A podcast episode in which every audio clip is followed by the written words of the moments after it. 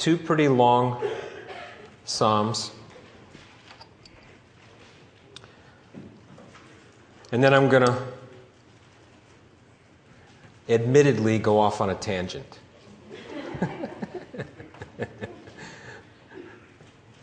so we'll see what the Lord has for us tonight.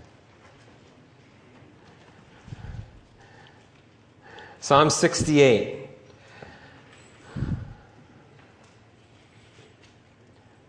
This psalm contains prayer, praise, thanksgiving, history, and imprecation. It mentions God in several ways using several different names. And just keep track as we go through the psalm Yahweh, God or Elohim, Lord in Adonai in verse 11, Almighty in verse 14, Lord God in verse 18, God the Lord in verse 20, and King in verse 24. So it's just it's just full of all the different names of God, the different attributes and characteristics of God. It coincides with 2 Samuel 6 and 7, and it's a victory psalm celebrating God's conquest for the nation Israel and his work to establish a place of worship on Mount Zion. So it's a praise, it's an exaltation, it's a prayer, it's a thanksgiving and it's, a, and it's a specific time in the nation of Israel where they were lifting up praises to the Lord. And it speaks of some history too. So we'll jump right in, verses 1 through 4. To the chief musician, a psalm of David, a song. Let God arise. Let his enemies be scattered. Let those also who hate him flee before him. As smoke is driven away, so drive them away. As wax melts before the fire, so let the wicked perish at the presence of God. But let the righteous be glad. Let them rejoice before God. Yes, let them rejoice exceedingly. Sing to God, sing praises to his name. Extol him who rides on the clouds. By his name, Yah, and rejoice before him. So we see in, in these verses the expression of praise and rejoicing for God's faithfulness to his people. And we see on the other side of the wicked have that, don't have that relationship with the Lord. And you know, as his people, we should rejoice. We should re- rejoice every day, throughout the day, because we are counted amongst those who have a relationship with the living God, with the Creator, as we prayed before, with the Creator of the universe.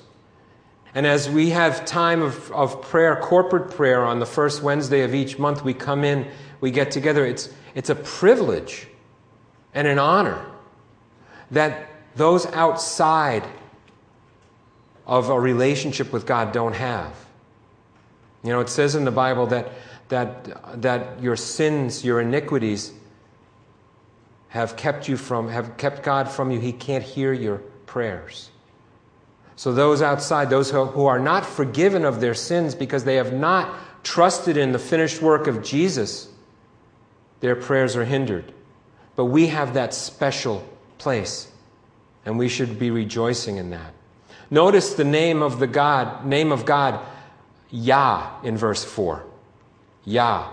It's a shortened form of Yahweh in Exodus 3 13 and 14, it says, Then Moses said to God, Behold, I am going to the sons of Israel, and I shall say to them, The God of your fathers has sent me to you. Now they may say to me, What is his name? What shall I say to them? And God said to Moses, I am who I am. And he said, Thus you shall say to the sons of Israel, I am has sent me to you. When God says, I am, he's speaking his name, his covenant name. In the Hebrew language, four letters YHWH, loosely translated, that we've heard, we've heard Jehovah and we hear Yahweh. We really, Yahweh is probably a little bit better because the, there is no J in the Hebrew language, so we pronounce it Yahweh. It's used in this shortened form of Yah only three other times in the scriptures. Isaiah 12, 2 says, Behold, God is my salvation. I will trust and not be afraid, for Yah, the Lord, is my strength and my song. He has also become my salvation. In Isaiah 26, 4, it says, Trust in the Lord forever, for in Yah, the Lord, is everlasting strength. And then in Isaiah 38, 11, it says, I shall not see Yah, the Lord, in the land of the living. I shall observe man no more among the inhabitants of the world. So we see this word, this name for God, used several times in the scriptures. And it's also used, if you, if you're, if you think about it as you go through the scriptures, as within the names of certain people in the scriptures. And when you embed God's name within another word or the name of someone else, it's called a theophany. A theophany. We've heard of a theophany, where, we, where it's, a, it's an appearance of God in a physical form. We've heard of a Christophany, which is the appearance of Jesus Christ before he was born in Bethlehem. But this is a theophany, which is the embedding of the name of God. We're going to have a test after this. The embedding of the name of God into a person's name. Now think about it this. Abijah, Abijah, the name. Yahweh is my father. Hezekiah, you hear the Yah at the end. Yahweh has strengthened. Jehoshaphat, Yahweh is judge. Josiah, supported of Yahweh. Nehemiah, Yah comforts. Uriah, my light is Yahweh. Zechariah, Yahweh remembers. You know, such meaning that they gave names back then. Unlike a lot of times we just we give we either give family names carried down from generation to generation or just the popular name that's, that's out today. But back then, a lot of people were named with something that had to do with God. And Yehoshua, meaning Yahweh is salvation. And that's where we get Joshua and Jesus. Yehoshua. And the intimacy of those names, embedding God's name within your name, so that Every time you introduce yourself to somebody, you're, you're mentioning God. You know, every time you sign your, sign your checkbook, you're mentioning God. You know, every time, think about all of the different times where your name comes up God, God, God, God. How awesome that would be if we, if we would do that. If we would embed God's name, do a theophany, more, more common in this day and age, but we don't. And then back to the psalm in verses 5 and 6 a father of the fatherless, a defender of widows. Is God in his holy habitation? God sets the solitary in families. He brings out those who are bound into prosperity, but the rebellious dwell in a dry land. God's care now for the least among us, for the lonely, for those who don't have a family, for those whose, whose family maybe have shunned them. You know, I, I, I say it often you are my family. You are closer to me than my, my natural family for the most part. And God, it says here, God sets the solitary in families. How awesome is that? He, he's so intimate with our situation. He knows what we need. And then He puts those things around us. You know, what a, what a great family that we have here in the body of Christ. God has set us in a family. So if you're fatherless or a widow or a widower or just lonely or in solitude or looking for a friend or, or, or need that companionship, God has set you in a place within the family of God. And He knows you. Our church family can be even closer than our natural family many times. Then, going forward in verses 7 through 18, it says, O God, when you went out before your people, you, when you marched through the wilderness, Selah, the earth shook, the heavens also dropped rain at the presence of God. Sinai itself was moved at the presence of God, the God of Israel. You, O God, sent plentiful rain, whereby you confirmed your inheritance when it was weary. Your congregation dwelt in it. You, O God, provided from your goodness for the poor. The Lord gave the word. Great was the company of those who proclaimed it. Kings of armies flee, they flee, and she who remains at home divides the spoil. Though you lie down among the sheepfolds, you will be like the wings of a dove covered with silver, and her feathers with yellow gold. When the Almighty scattered kings in it, it was white as snow in Zalmon. A mountain of God is the mountain of Bashan. A mountain of many peaks is the mountain of Bashan. Why do you fume with envy, you mountain of many peaks? This is the mountain which God desires to dwell in. Yes, the Lord will dwell in it forever. The chariots of God are 20,000, even thousands of thousands. The Lord, is, the Lord is among them as in Sinai, the holy, in the holy place.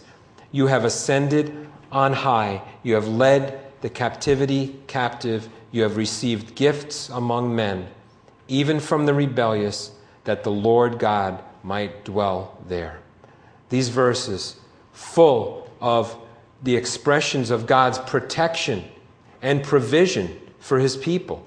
He confirms his blessings through the provision of the ground as well as protection from their enemies. And he does the same for us. He provides. God is our provider, God is our protection. It's his presence that surrounds us, that we sense that brings us peace and comfort. And he causes those who don't have a relationship with him to be jealous because we have that relationship with God. How many times, if we trust in the Lord with all our heart through even difficult times, especially difficult times, how much does the world look at us and see the peace that we have? and say, I don't know how you do that. In the midst of what you're going through, I don't know how you have that peace. And you're able to say, Well, I trust in the Lord. I trust in the Lord. The, those outside of the relationship with God are jealous of what we have, of that relationship. Verse 18 it says, You have ascended on high, you have led captivity captive, you have received gifts among men. You, you may that may seem familiar to you. In the New Testament, Paul quotes this in Ephesians 4 8. He's describing Jesus' victory over sin, his ascension into heaven, and restoring the relationship between God and his people. Captivity captive. We were once captive to our sinful life. We were once in chains, bound up in sin. And we are now free in Jesus. If anyone is in Christ, he's a new creation. Those old things, that, that captivity that we had in our old life is no longer there. We are now free in Christ. So that restoring of the relationship and then distributing spiritual gifts to his people gifts from among men. We each have gifts that are distributed by God to us to be used for His glory, to be used among the body of Christ. And even in some instances outside of, of the church walls. Think of the, those who have the, we all have the ministry of reconciliation. We all have that ministry to go to others and to tell them about Jesus. But those who are specially gifted as evangelists outside of, of the ministries that go on within the church building. So, those gifts, all of those gifts that, that God has given to us, and then those, even those natural gifts that we have, we know are all from God. Then in verses 19 through 23,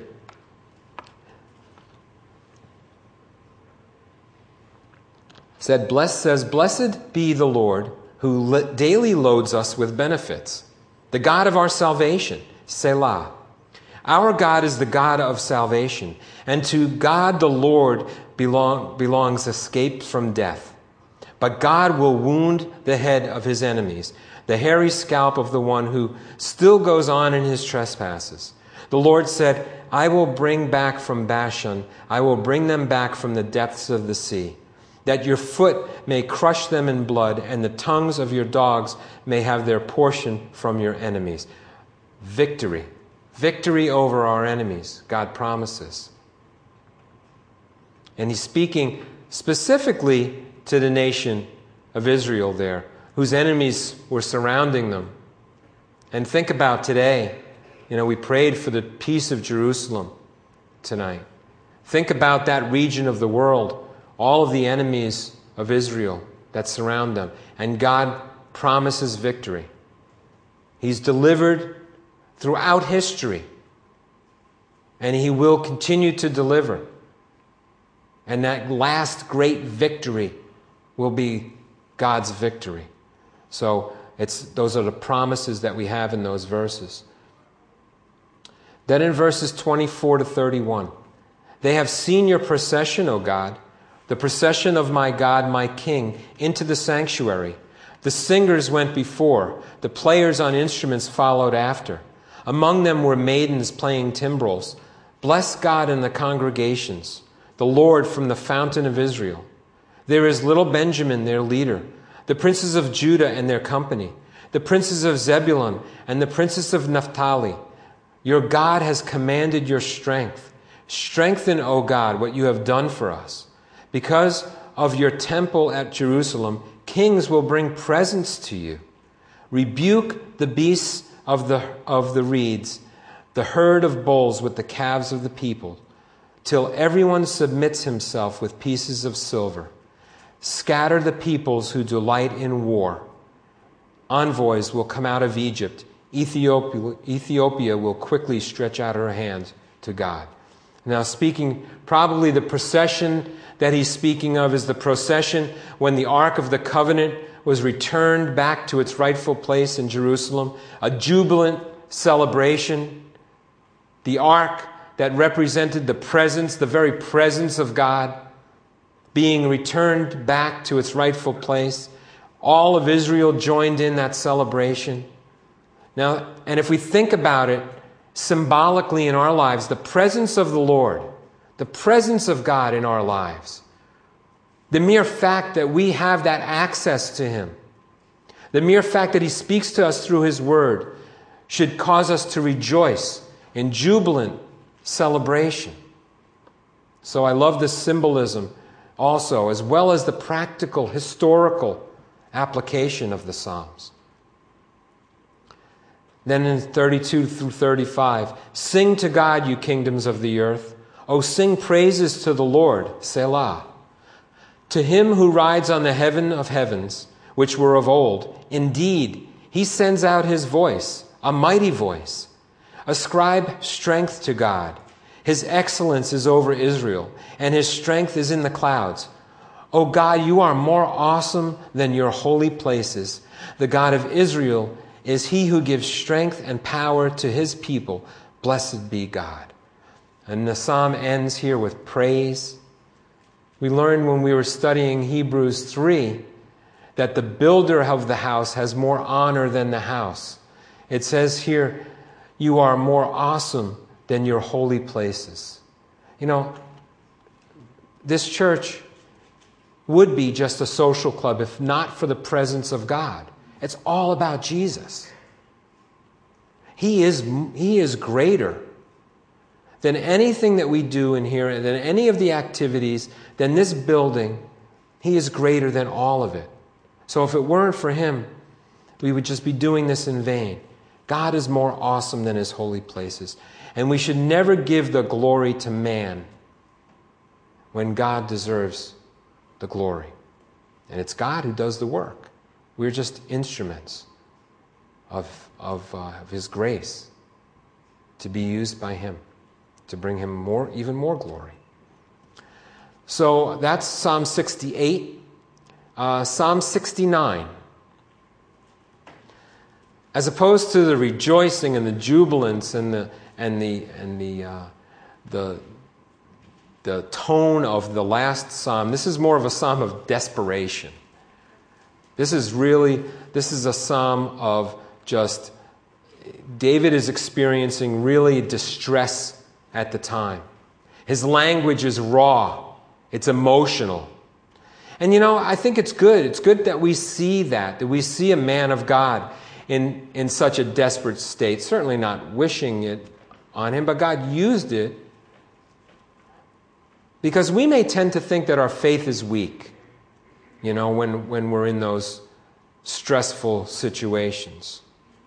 Or that God has forsaken us when we're in a hopeless situation in our lives. David shows us it's okay to feel that way, but it should always lead us back to God. Those things, those, those circumstances in our life should always be used to lead us back to God. It also make, makes reference that many commentators see as messianic in nature, and we'll, we'll go through that. Much of this psalm is quoted in the New Testament, and it refers to Jesus. So, beginning in verses 1 and 2 To the chief musician, set to the lilies, a psalm of David Save me, O God, for the waters have come up to my neck.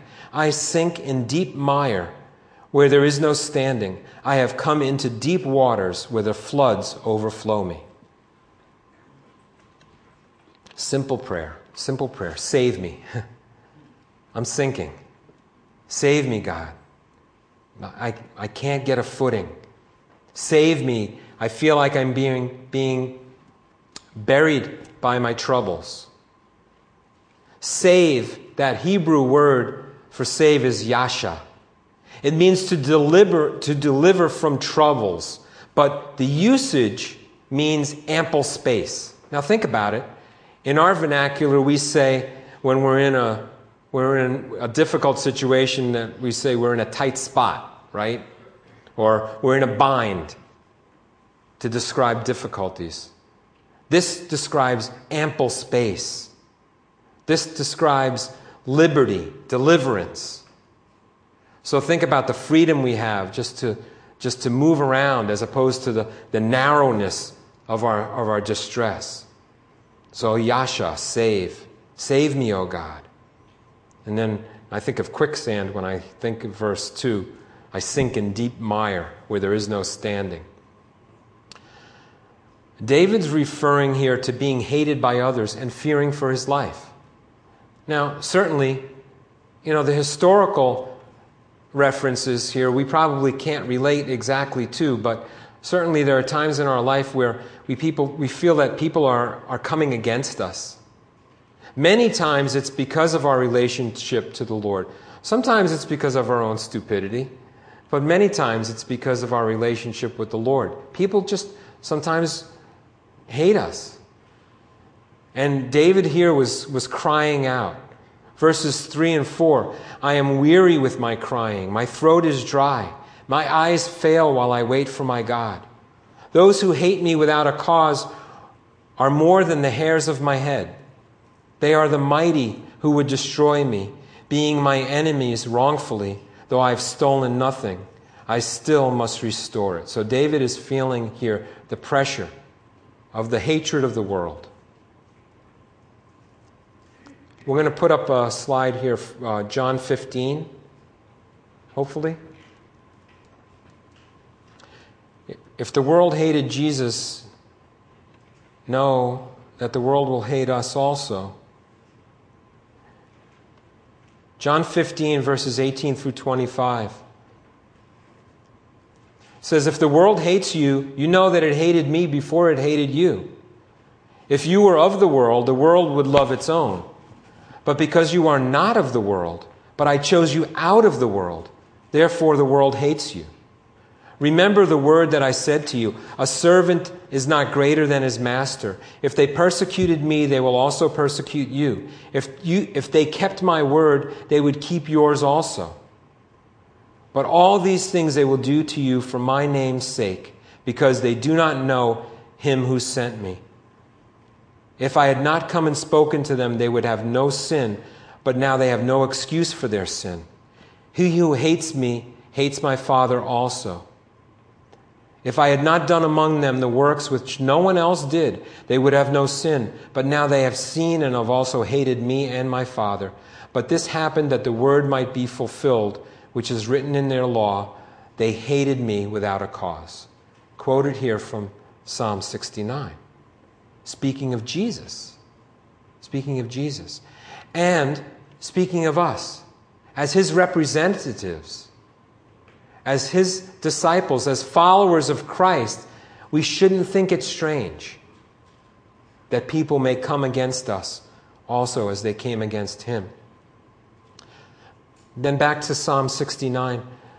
O God, you know my foolishness, and my sins are not hidden from you. Let those let not those who wait for you, o, God, o Lord God of hosts, be ashamed because of me. Let not those who seek you be confounded because of me, O God of Israel. Because for your sake I have borne reproach. Shame has covered my face. I have become a stranger to my brothers and an alien to my mother's children. Think about those verses. Verse 6 let not, let not those who wait on you, O Lord God of hosts, be ashamed because, because of me. Does our sin bring shame upon Jesus Christ? Think about it. Think about those who you may be witnessing to. Think about your family and friends who are, who are not saved. Think about them as you, in your sin, continue to walk in your sin do you blaspheme the name of God? Just as Christians who fall into sin become an example to the world of hypocrisy. Hypocrisy. David was feeling responsible for being a bad witness also. How many people don't come to the Lord because of the hypocrisy of believers? How many people in our sphere of influence do not come to the Lord because of our, because of the way that we live, our lifestyle. Think about that. Now, here I go on a tangent.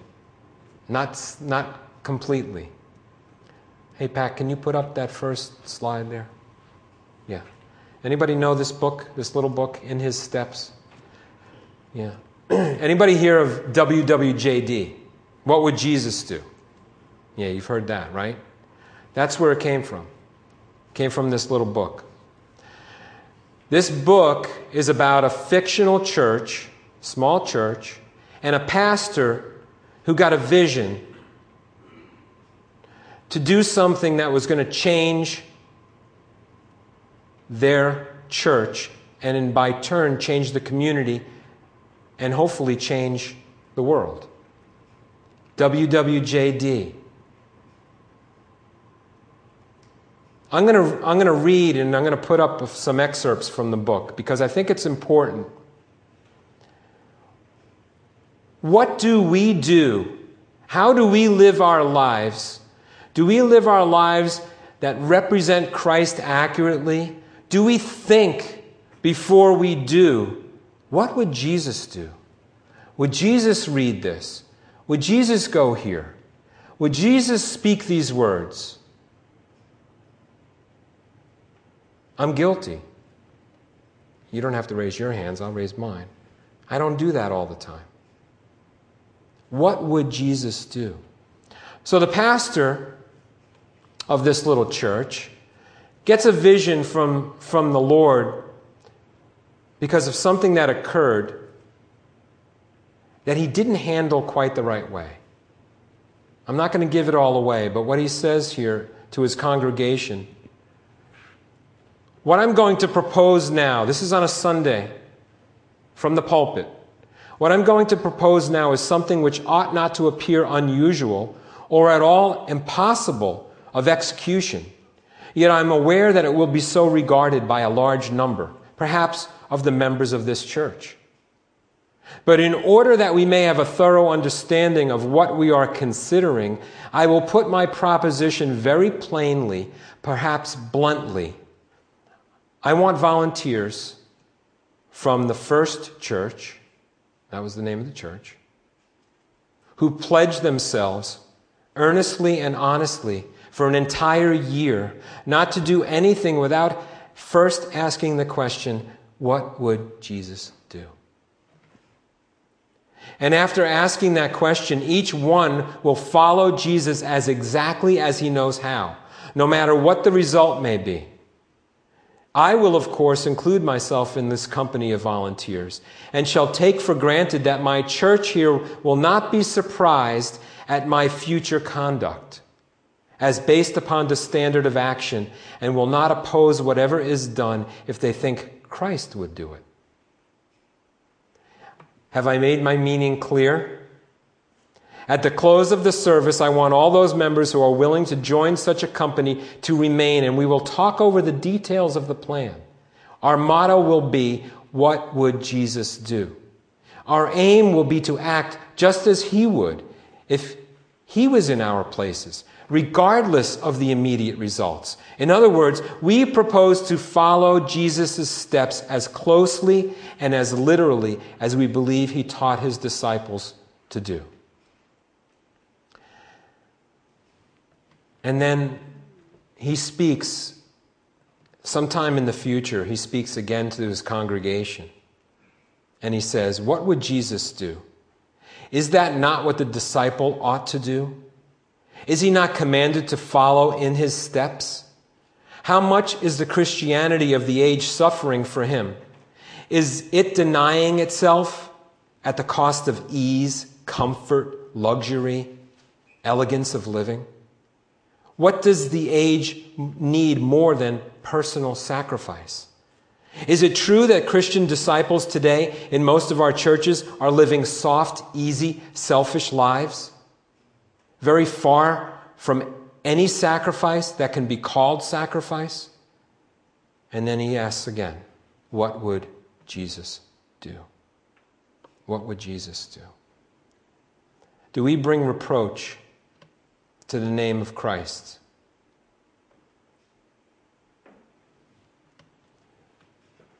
Let not, let not those who seek you be confounded because of me, O God of Israel, in verse 6 of Psalm 69. Imagine tripping somebody up because of, our, of the way we act so that they don't come to a relationship with the Lord.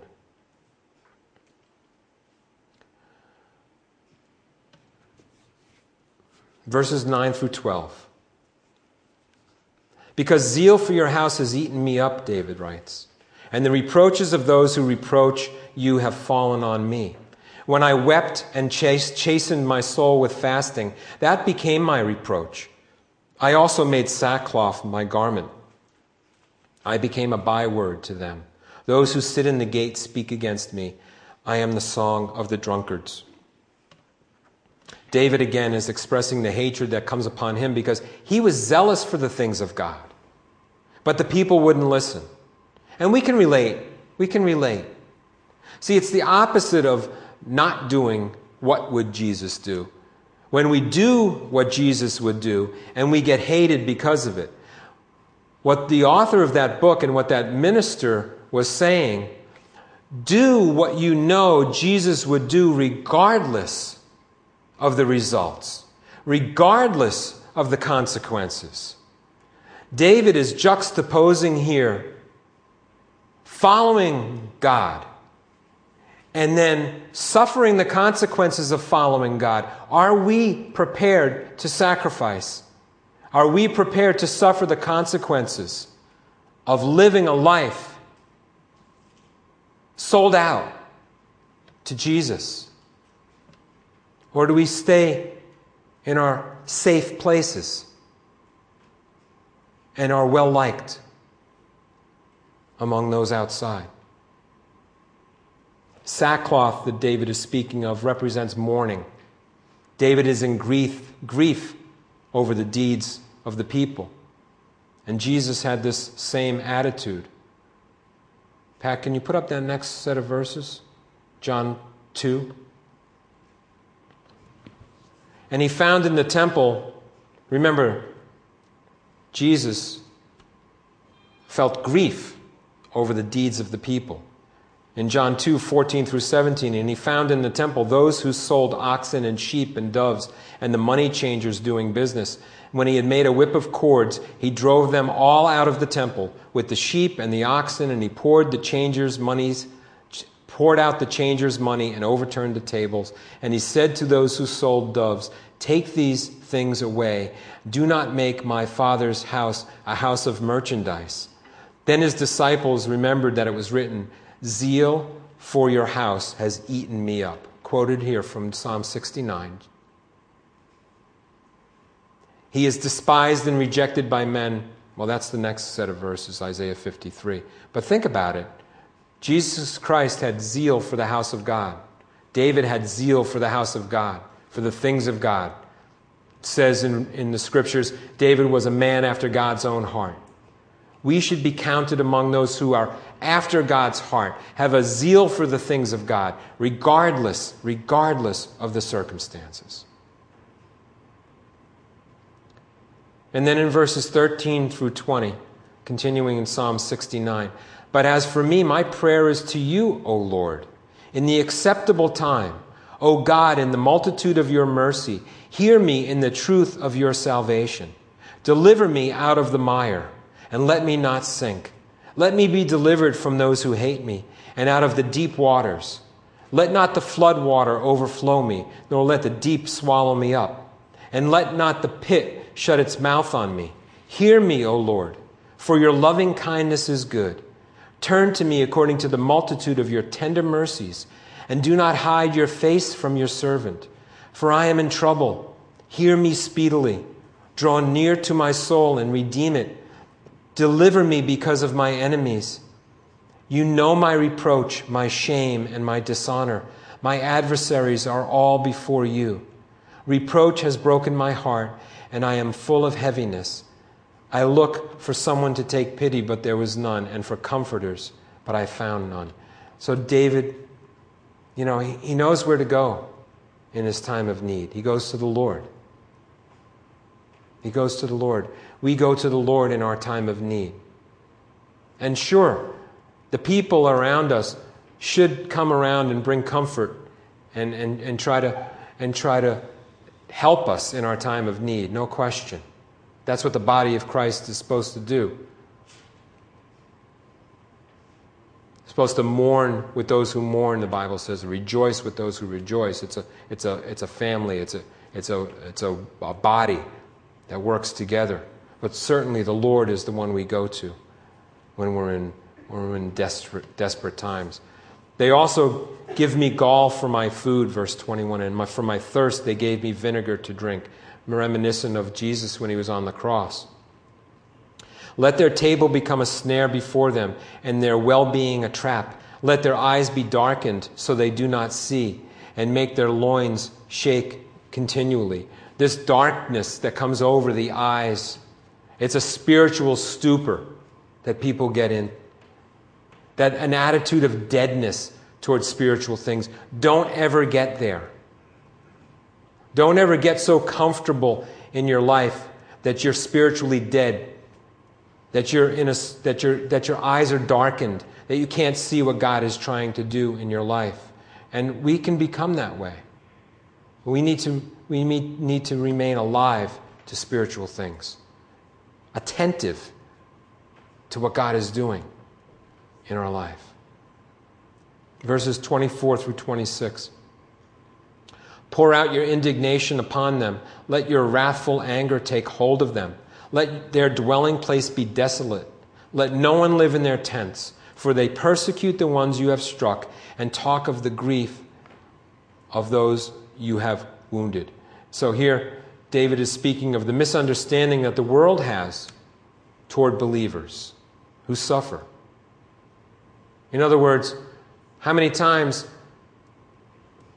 people who don't understand our relationship with the Lord will say, Well, if your God was so good, then why are you going through this? You know, if your God was so good, why are you suffering? Why are you sick? You know, they will ridicule our relationship with the Lord. But God allows those things. Pat, I think we have Isaiah 53 next, right? Listen, if God allowed this to happen to his son, then we shouldn't think it's strange if we go through a few bumps in the road. Isaiah 53, verses 3 through 10. He is despised and rejected by men, a man of sorrows and acquainted with grief, and we hid, as it were, our faces from him. He was despised, and we did not esteem him. Surely he has borne our griefs and carried our sorrows. Yet we esteemed him stricken, smitten by God and afflicted. But he was wounded for our transgressions, he was bruised for our iniquities. The chastisement for our peace was upon him, and by his stripes we are healed. All we like sheep have gone astray. We have turned every one to his own way, and the Lord has laid upon him the iniquity of us all. He was oppressed and he was afflicted, yet he opened not his mouth. He was led as a lamb to the slaughter, and as a sheep before its shearers is silent. So he opened not his mouth. He was taken from prison and from judgment, and who will declare his generation? For he was cut off from the land of the living. For the transgressions of my people he was stricken, and they made his grave with the wicked, but with the rich at his death, because he had done no violence, nor was any deceit in his mouth. Yet it pleased the Lord to bruise him. He has put him to grief. When you make his soul an offering for sin, he shall see his seed, he shall prolong his days, and the pleasure of the Lord shall prosper in his hand. Think you're suffering, Christian? Don't think it's strange. And if the outside world ridicules you for being a Christian and going through difficult times, what you can say is, I'm not suffering anything compared to what my Savior suffered for me. Not even close. Not even close. Back to Psalm 69. And iniquity, add iniquity to their iniquity and let them not come into your righteousness. Let them be blotted out of the book of the living and be not be written with the righteous. But I am poor and sorrowful. Let your salvation, O God, set me up on high. I will praise the name of God with a song. I will magnify him with thanksgiving. This also shall please the Lord better than an ox or bull, which has horns and hooves. The humble shall see this and be glad, and you who seek God in your hearts shall live. For the Lord hears the poor and does not despise his prisoners. Again, God's care for the least among us, of which we can count ourselves many times. Poor in spirit, poor financially. God cares. God cares. Let heaven and earth praise him, the seas and everything that moves in them. For God will save Zion and build the cities of Judah, that they may dwell there and possess it. Also, the descendants of his servants shall inherit it, and those who love his name shall dwell in it. We prayed for the peace of Jerusalem. We know that God will set up his kingdom. And we know that we will rule and reign with Jesus in that millennial time. It's, it ends with, with hope and with promise. And this psalm, although a psalm of desperation, shows us where to turn in our time of need and shows us that God is always faithful and his promises are always true. And as we've studied many times in the Psalms, no matter what we're going through, remain steadfast in our trust and in our faith, and we will be rewarded for that faithfulness. Let's pray. Father, we thank you, Lord, for your grace.